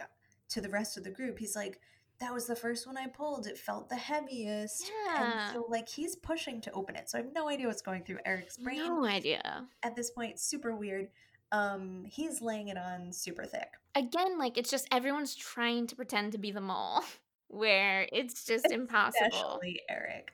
I think Eric's really trying to pretend to be the mole. Michael's trying to pretend to be the mole.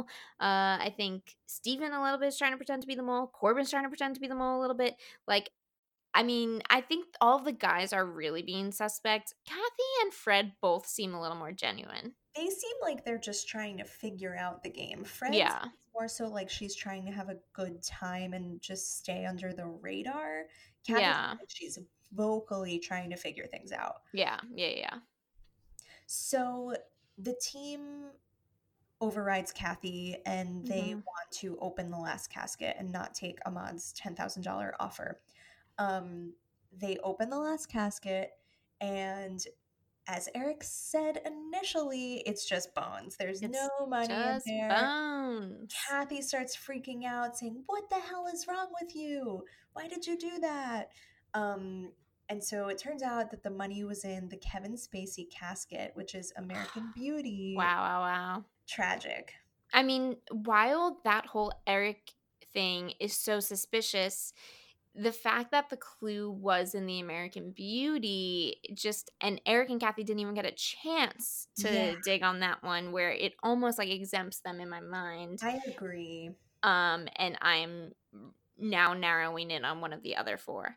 I That's just think point. for sure the mole on either team, I don't know who, but like that's where they messed it up. And because Eric and Kathy didn't even get a chance, I feel like they're not the mole. Yeah, that's a super good point. I think that's spot on for what happened.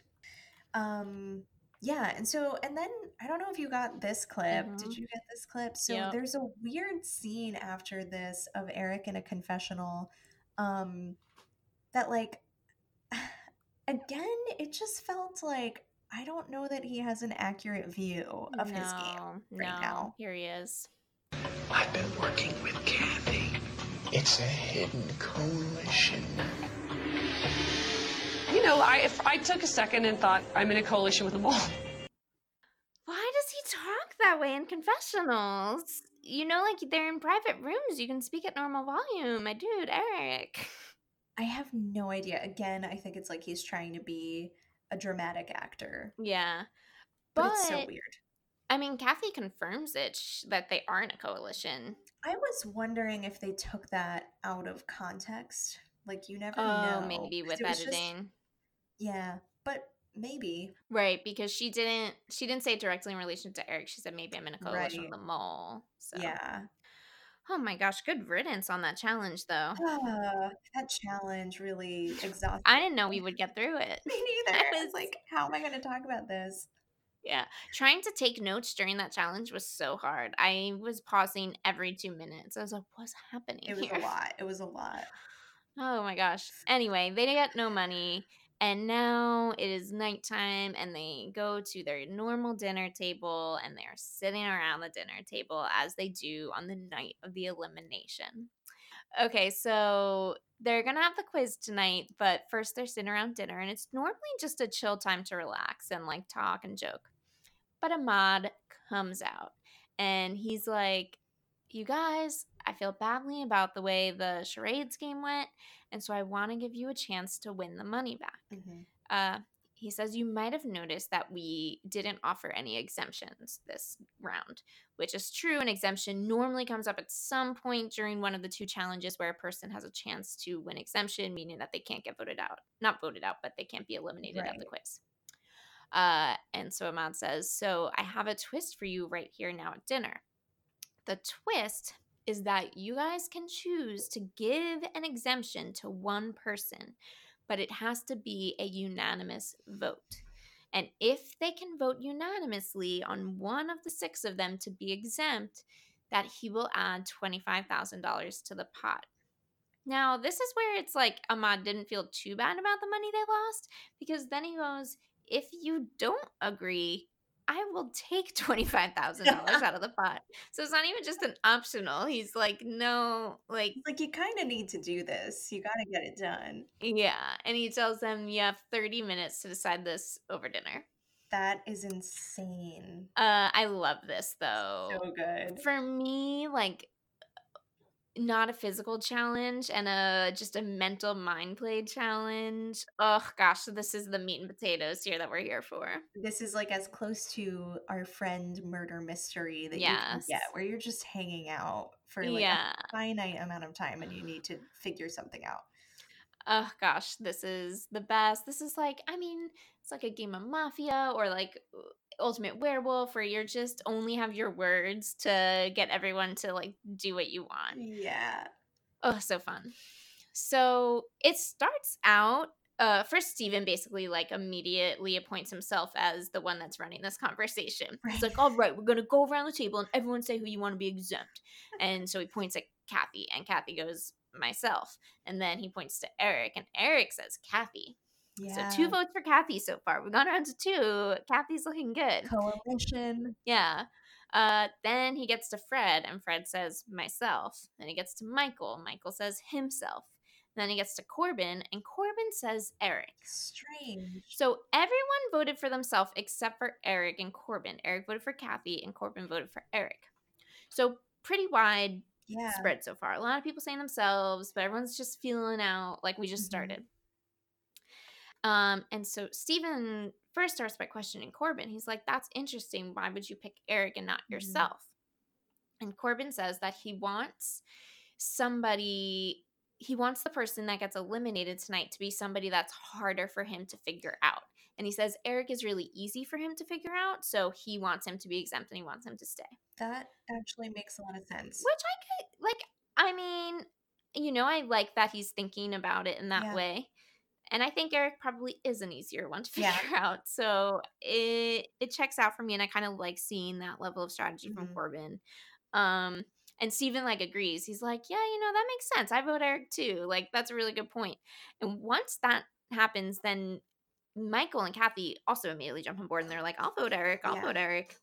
Um, and so we very quickly like We're getting somewhere. almost are settled. Like everyone's like, okay, like yeah, yeah, yeah, Eric.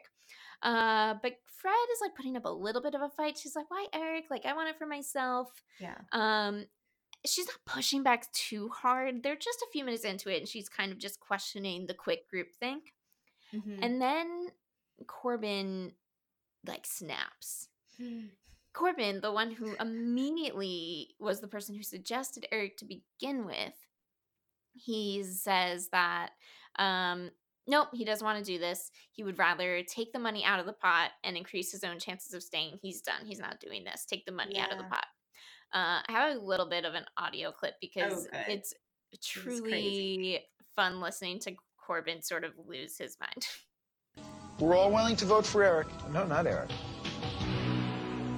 except you. Correct. There are five people that are willing to vote for Eric now. You said You you vote for me, and I'll agree. But that's the only person I'm going to vote for. You have 17 minutes to make a decision. Yeah, let's not rush. Let's finish our foie gras, and perhaps Corbin will have another psychotic episode and vote for Ahmad. So Stephen's funny. yeah, he's having fun. He's fun to watch. He is fun. But yeah, Corbin completely shuts down at this point. He's like, either you all vote for me or it's not happening. Yeah, it's very stubborn. Puts him Mm-hmm. in not a good look and confusing because he just went for Eric. So like he doesn't really did Mm-hmm. he provide an explanation of what made him switch? Not really well. Um, I think the most confusing part is like the backtrack from being agreeable to not because I mean, honestly, I don't think it's the worst move. It's a bad look. You don't look great. You're not being agreeable and you're being stubborn. But you basically are either guaranteeing yourself safety, which is huge. There's only six of you. There's only so many episodes. Like an exemption is huge. So it's either Yeah. you guarantee yourself exemption, um, or like that's it. Like you're not going Yeah. to guarantee someone else safety, and so you kind of put the onus on everyone else to be like, you all have to agree with me. Like this is the only option. Yeah, I don't dislike it. And I think from like a player point of view, I would also want that to fight for either no Mhm. one or me because yeah. the odds are so high that I would go home if anyone Right. gets an exemption. Exactly. I think it's huge to get yourself an exemption at this point because if somebody else gets the exemption, like you have a one in five shot that you're going home tonight. No, one in four shot because one other Four, person is the mole. Yeah, it's not good. So, yeah, it's not good. Um, so Corbin at this point not there to make friends. Mm-mm. And so basically, this goes on for a while. Michael just basically sums it up and he's like, okay, so we either all need to vote for Corbin or Corbin needs to change his mind. And like, Corbin's not changing his mind. Um, And so Corbin definitely is getting like people being suspicious of him at this point. There are a few Mhm. um, like confessionals about Corbin just completely sabotaging this. I feel like it's such a smart move on Corbin's part, even if he's not the mole, especially if he's not the mole, to confuse people this way right before the quiz. Yeah. Um, Ooh. You know, like, yeah, like people will think, It's a live tribal. sabotage exactly sabotaging twenty five thousand dollars. That's like the most they've gotten in one Yeah. period of time in a challenge. Um, So maybe that's what he realizes in the switch from Eric to him himself. It's not just about his exemption; it's about throwing people off in the quiz that's coming in like ten minutes. Yeah, I think that's giving Corbin a lot of credit, which maybe he does deserve. I mean, you know, he could be doing it intentionally. I'm just it's a generous portrayal. yeah. know. I know. Um, but I would love that if that was. I do love that in, uh, that take. Yeah. Um so at this point like time is ticking. Stephen now Stephen just kind of goes crazy and he's like, "Yeah, well, now I refuse to vote for anyone that doesn't vote for me. Like you, you have to vote for me. I'm not going to vote for anyone else and I'm not going to change my mind. I will bet each one of you $25,000 personally that I won't change my mind."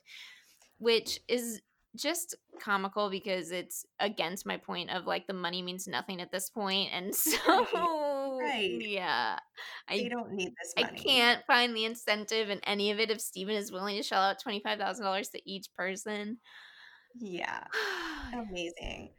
gosh um so it gets down to one minute to decide they don't even get to a vote and so Oh. 25000 gets taken from the pot uh So it's less now than at the end of the first Yep. episode. Yeah, they ended the first episode at 50,000 and we're ending the second episode at 42,000. It's so sad. There's not a lot of time left. No, poor They don't care about the money. No, at all, at all. oh Um my god.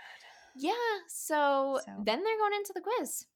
hmm They are going into their second quiz. Um, and so, like we said, we try to take the quiz along while we're watching the episode.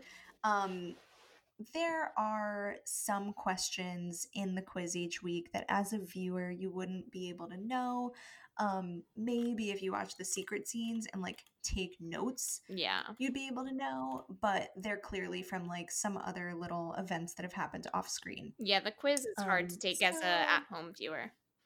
It is very hard. And it's funny because they put like on the TV, on the screen, it's like from the live showing, it's like find the quiz at abc.com. So people were. Oh, I wish that was still live. I know. I visited abc.com, searched for the mole. There's no trace of it. They like No. don't even acknowledge it as a former show. Yeah. insane to me.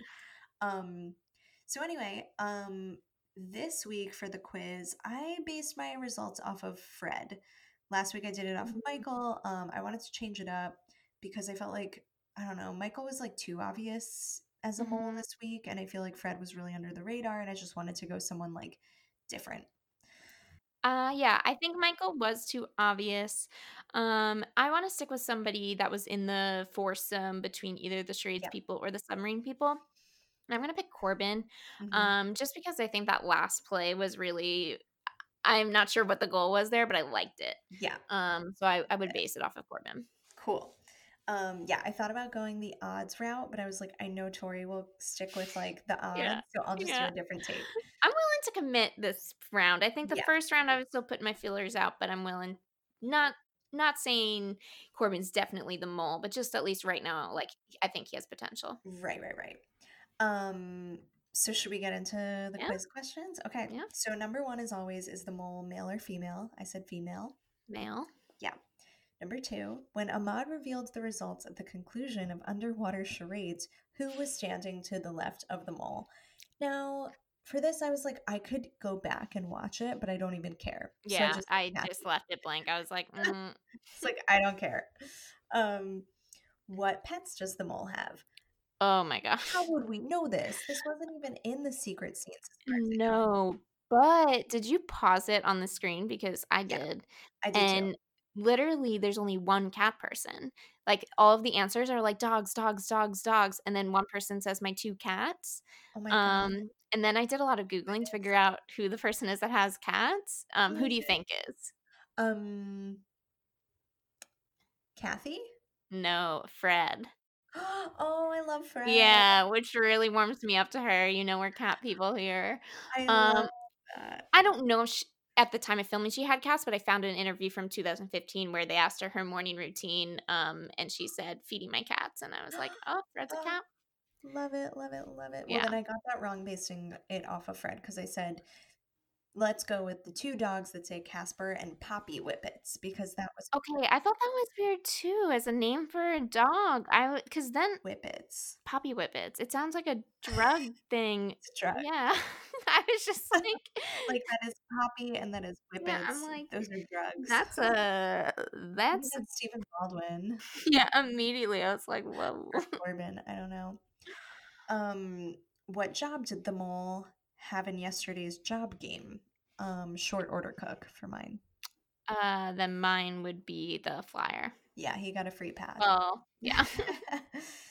um, number five. What is the mole's favorite place they've traveled to? Now, this I don't know if you paused on this screen. Obviously. They're all phrased very normally, like of places. Like it- I don't, I didn't write it all down, but let's say like they're all phrased like let's say like Bahamas, Italy, Australia, California, and then the one of the options is I love Europe.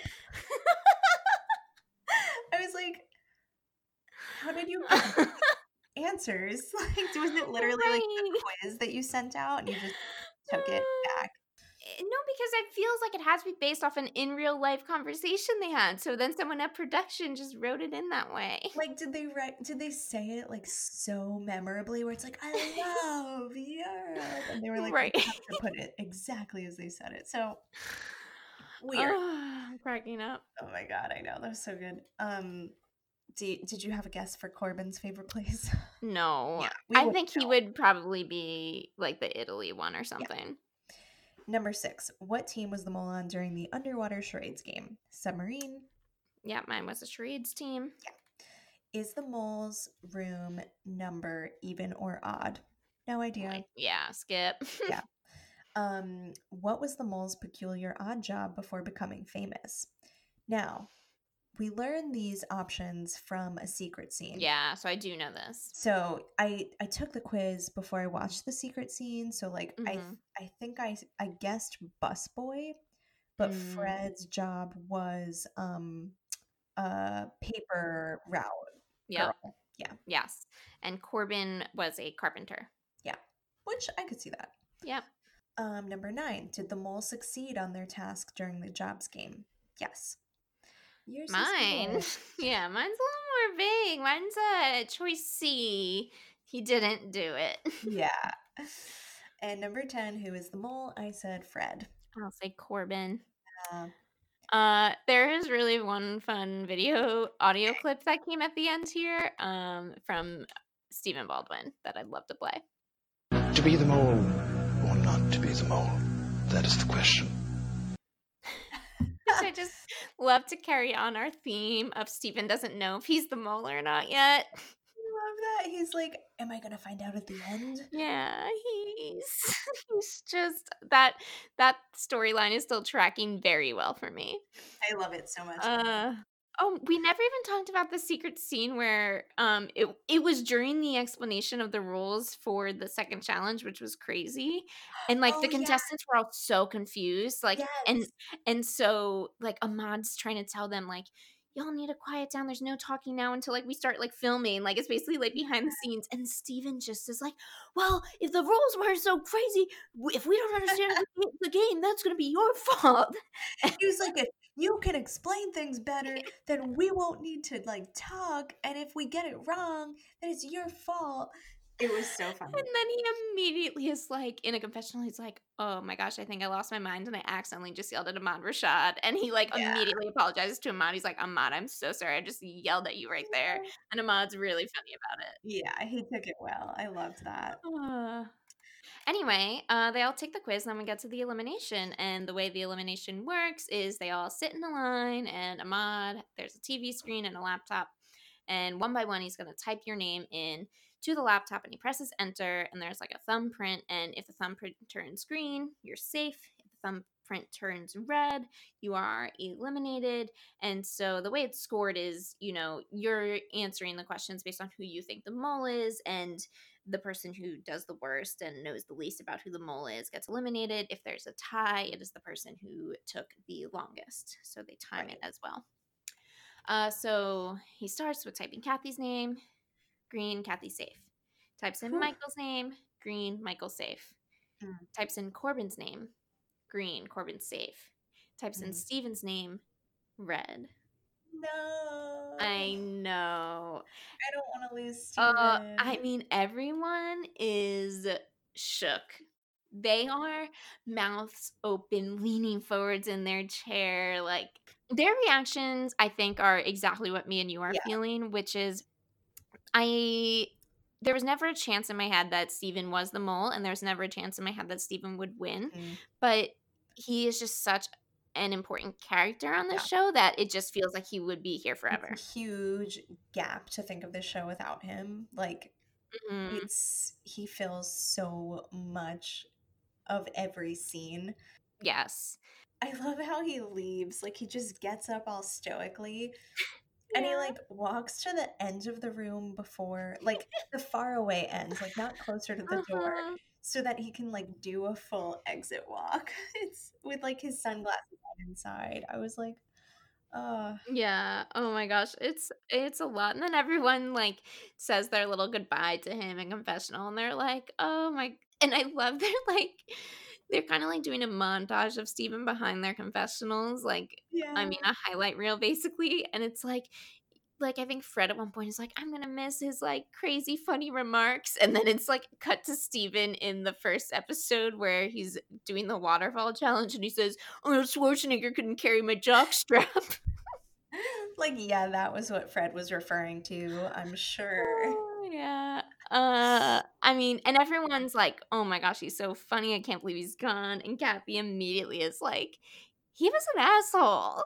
Yeah. Um, but she has a really genuine moment. She's like, "No, but really, like, I will say, he genuinely makes me laugh so hard, and I have a weakness for that." And like, but he's still an asshole. Yeah. I liked the way she she had like the perfect comic timing Yeah. for for that reveal. Yeah. hmm Yeah, and I think I mean like Stephen and Kathy, you could tell did really really crack each other up. I lo- I liked they both had a very good sense of humor with each other, and it was fun to watch. Yeah, I liked together. them together. Yeah. Uh, Uh, it's gonna be weird without Stephen. I'm nervous for the next episode. there's a preview for next week Yeah. and he's in it. So I was like, oh thank God, we'll still see him. I don't know to what extent. They kind of like are bringing him back. It seems almost as like like a co-host? Yeah, like a Chris Harrison of like The Bachelor, where he's just almost like like they show him. They literally say in the preview, they're like, "And coming back eh, for a Yeah. surprise visit," and he's like in a Hawaiian shirt, like I love it though, because like at the end of the episode, they play it that like this person is getting escorted home. Like Yeah. they're leaving right now. They put them in a like van yeah, and like he's still in the hotel. uh, yeah. I love it. I think if it was anyone else, they wouldn't do it, but they know that Stephen is like their bread and butter for entertainment, and they're like, let him come back on the One screen. more week. Yeah. Yeah. Um, and also they're probably just have like three more days of filming in reality, and they're like, we can all just take the same flight back. Yeah, that's true. Yeah, they're like, we don't want to buy another ticket. yeah. Like, oh Um. my gosh. So that was episode two, which I um I enjoyed overall. I mean, I think I I enjoyed enjoyed episode one more, but um Mhm. I think there was a lot more could be yada yada through on this episode, but the moments that were there were really fun.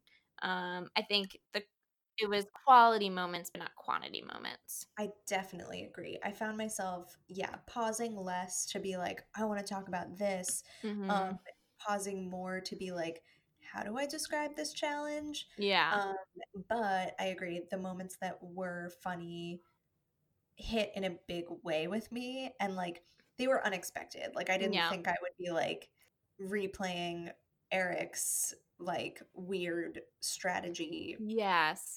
It's like it yeah. was interesting sides of people like we got we saw way more of eric this episode uh we saw corbin a bit we saw michael um it was nice to get a little bit more insight Yeah. Um, so now that we've recapped the episode, we want to get a chance to hear from our community and what the the mole community at large is thinking about episode two of season three, Celebrity Mole. Um, now we haven't released these podcasts yet, so we don't have any uh, of our genuine fans coming into our holy moly podcast at gmail.com inbox, which is fine. We haven't released it yet. But luckily for us, I have found the internet archives of the uh, realitytvworld.com forums from 2002 2003 when this was airing. Fantastic. Uh, so I feel blessed to have this input from the community. Uh, 18 years later, little do they know. so um, we have, for first input, I want to hear from the user Eric Van Detten is hot. Uh, and they have a really astute observation on episode two that I want to pose to you, Jackie. And uh, the the post says, "Did anyone notice this in the second episode?" And Eric Van Detten is hot says, "Okay, guys, did you realize that then when that when the players were playing the game with the three jobs, that Michael Boatman was one, the only one who didn't complete his mission properly, and two, the only one who didn't think that Stephen would complete his mission. Huh. Does that help? Write me back. like I and I'm like I, did I didn't notice. oh wow, that got by me. Thank you for pointing that out. Eric Van Detten is hot. Ta, ta, ta, ta, ta, ta. That's really astute observation. So Michael Boatman was mm-hmm. the only one who didn't complete their mission purposely. Did anyone respond to that? Uh, yeah. There's a comment from Survivor Scott. Ooh, Survivor fam. Ooh. Um, he's saying, I don't think Michael not doing his task was important. Uh, to the fact, he says it's probably more about the questions. Uh, yeah. yeah, and so, and then someone else says, I think that having the mole not complete such a simple challenge was way too obvious of a clue. Um, so, This user is Eric Von Detten. That posted well, the last name is spelled wrong because it doesn't say Von Detten; it says Van Good way to throw us off. Mm, Yeah, ooh, Eric still strategizing. he like posted from the mole confessional room while they were Yeah. filming somehow. Oh my gosh, that is amazing. Um so there's another one here from Here for it. someone named uh K-Pod Okay. and this is what they picked up on. Sometimes the best clues are right out there in the open. Here's mine from tonight's episode. When the submarine surfaces, on top is a very obvious green fin shaped banner reading Das Mole, which you pointed Mhm. out, Tori. Yeah. The subsequent game involves movies and one TV show where people die. All those items, including the submarine, point to the classic 1981 film Das Boot, or in English, The Boat. Mole equals boat equals Michael Boatman. Whoa. Whoa. Yeah. So there. Uh, anything to it, Jackie? Ah, So say that one more time. The the thing says Das Boot. Das Boot. That was a 1981 film, Okay. but in English, Das Boot, they're saying, is the boat. Okay. And Mole Boat, Michael Boatman is the Got mole. it. Uh, Uh, it's a it's a stretch because they're on a boat and i mhm. think if they were giving us clues about michael Yeah. boatman being the mole because they're on a boat that'd be like right. not fair and too easy Yeah, I will say I think it's a little more credible than Corbin's eight candles, small, small, big, big, big, big, big, yeah Hamburger Hill. you know that saying where it's like the simplest solution is usually the truth Yeah. corbin's theories are too complicated there there's not enough merit Ah, this is a little true. simpler But I love that the community is there. They're thinking about I it. wish we could be responding to them here right now. Like it's I so wish we could time travel back 18 years and be on this message board.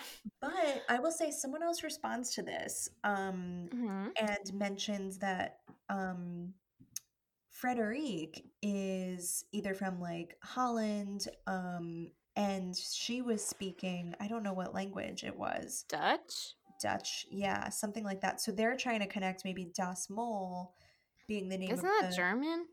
They said, yeah, they're saying so this person says Frederique is either from Germany or Holland or something. They're like, she's That's literally what they European. yeah.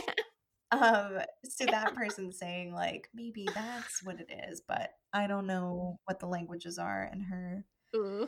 it's also a stretch. Yeah. Um, all right, let's take one more from the the community here. Um, and this is from user Tickled Pink, and they write, It's Eric, common sense. And I love that they preface this by saying, I don't know if this is a spoiler, but it makes sense to me. Eric is the mole, and here's why. ABC will benefit the most from attracting a bigger fan base to him. Dinotopia, the ABC series, Princess Diaries, a Disney movie. Parentheses, ABC is owned by Disney. If I were an ABC exec, I would try to keep him on as long as possible so that people become interested in him and buy his movies and watch his show. And the only way to ensure he stays on this long is to make him the mole. Also, he is a hottie and will attract a younger fan base. so, so good. That's a great take. I like the take of doing it for business reasons and not just Mhm. who would be best at being the mole. Yeah. Um and I mean what I love so much is the first comment on this is welcome to the forum. A number of previous posters have already discussed Eric's connection to the now defunct Dinotopia and how choosing him as the mole could have been cross promotion. Wow. So they're like, we've already had several threads about this. Please stop spamming. This is old, flagged as duplicate. the mods are like really harsh in this um reality TV world forum. Like I I was searching a lot and there was if people were not following etiquette, they were getting scolded pretty obnoxiously. Quality content only, people. New Yeah. ideas only. Yeah, yeah, yeah. Oh my god. Um all right, so we heard from the community. yeah. Do you want to jump into just the final MVP LVP? Yeah, yeah. Who Okay, who fun. yours? Yeah. Um so we're going to each vote one MVP and Yeah. one LVP. Mhm. um, where we just pick either someone we liked or thought did a good job Yeah. and someone we didn't like for whatever reason Mhm. give them a point last week so we gave two mvp points last week our mvps were kathy and michael Mhm. and our two lvps were kim who's gone and corbin Yeah. okay i didn't even pick mine until right this moment I wrote things down that I don't Uh-huh. know if I had waited until this moment. It might have been different, but I'll go with what I said after watching it. okay i'm just gonna go with my gut Mhm. Um, and for my MVP, I'm going to I'm gonna give it to Corbin. oh wow. I I again the stubbornness was crazy, but I just thought it was like a big fun wrench in the plan. Yeah. Um, which was at least fun for me to watch. And I Mhm. also really liked he was suspicious of Stephen Baldwin for not getting American Beauty. Like I liked that he wasn't taking the obvious target, which was like Michael's been sucking this episode. Like he was like, no, that's too obvious. Like here's let's go a level deeper.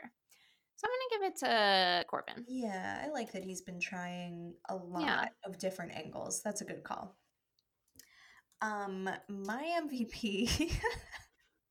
I feel like I would not have picked it if I waited until right now. but I said Eric.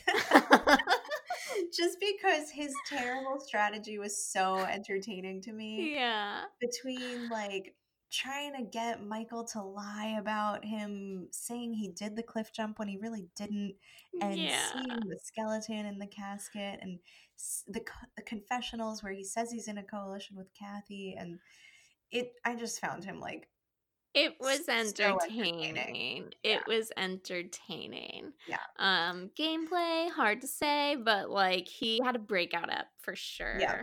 Exactly Uh, LVP. I'm gonna go Michael because I think he was just playing a little too much. Like I think he's trying to pretend to be the mole and was like doing too much. I see that yeah yeah because if he is the mole he was way too obvious. right here. Exactly. Exactly. Yeah. And that's what makes us think there's no way right Yeah. now that he's.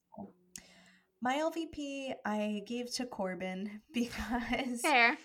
he was like physically violent in the breakfast scene That's with fair. like his notebook. Um, and he's just like doesn't let the girls get words in edgewise. So I took it in like a. I think you did that last week with Corbin just being a bad person was what Mhm. like for that. that right makes now. sense. Okay, so that brings our MVP and LVP averaging everything out across last mm-hmm. week and this week. Kathy and Eric are tied with one point. Michael and Stephen are tied with zero points. And Corbin and Kim are in the negative. I mean, Kim really can't come back. Yeah, Kim's stuck. Yeah. So I mean, That's where. Stephen, you would think Stephen's frozen at zero points, but maybe he'll earn or lose a point next week on his guest next week. I put it still got a him. shot. I know. This was such a fun episode. I didn't expect it and ended up just having a great time uh, diving into it with you, Jackie, as always. I know. I had so much fun. Uh, us and this cast of characters. I know. At the end, we're gonna be best friends. Uh, I think we need to over the next week think really, really hard about what snow globe we're gonna send to Corbin. yes. Um, and we- this, yeah, it needs. We need to have our final decision by next recording. Right. We have some action items to immediately look into with Yeah, that. Because I don't want to risk like the fact that they updated at one point that like this offer still At stands. 2010. It could close any day, people. Like we need to get on it. I know, but I'm gonna believe right now because of how serendipitous this universe has been with us in this season of the mole. I believe that it will get to him. I believe so too. I believe that even if they closed this deal, He'll get it. he's gonna get the snow globe, and that's all that matters. Oh my gosh, I love it. Uh, all right. Um, really quickly, thanks to John Ford for our wonderful theme song. Mhm. Um, and thanks to Tony Narisi for our amazing podcast name, Holy Moly.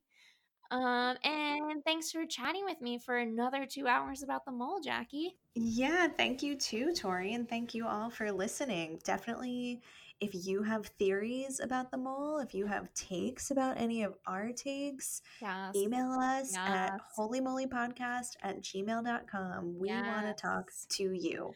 Uh, all right, people. We'll see you next week where we try to figure out who is the mole.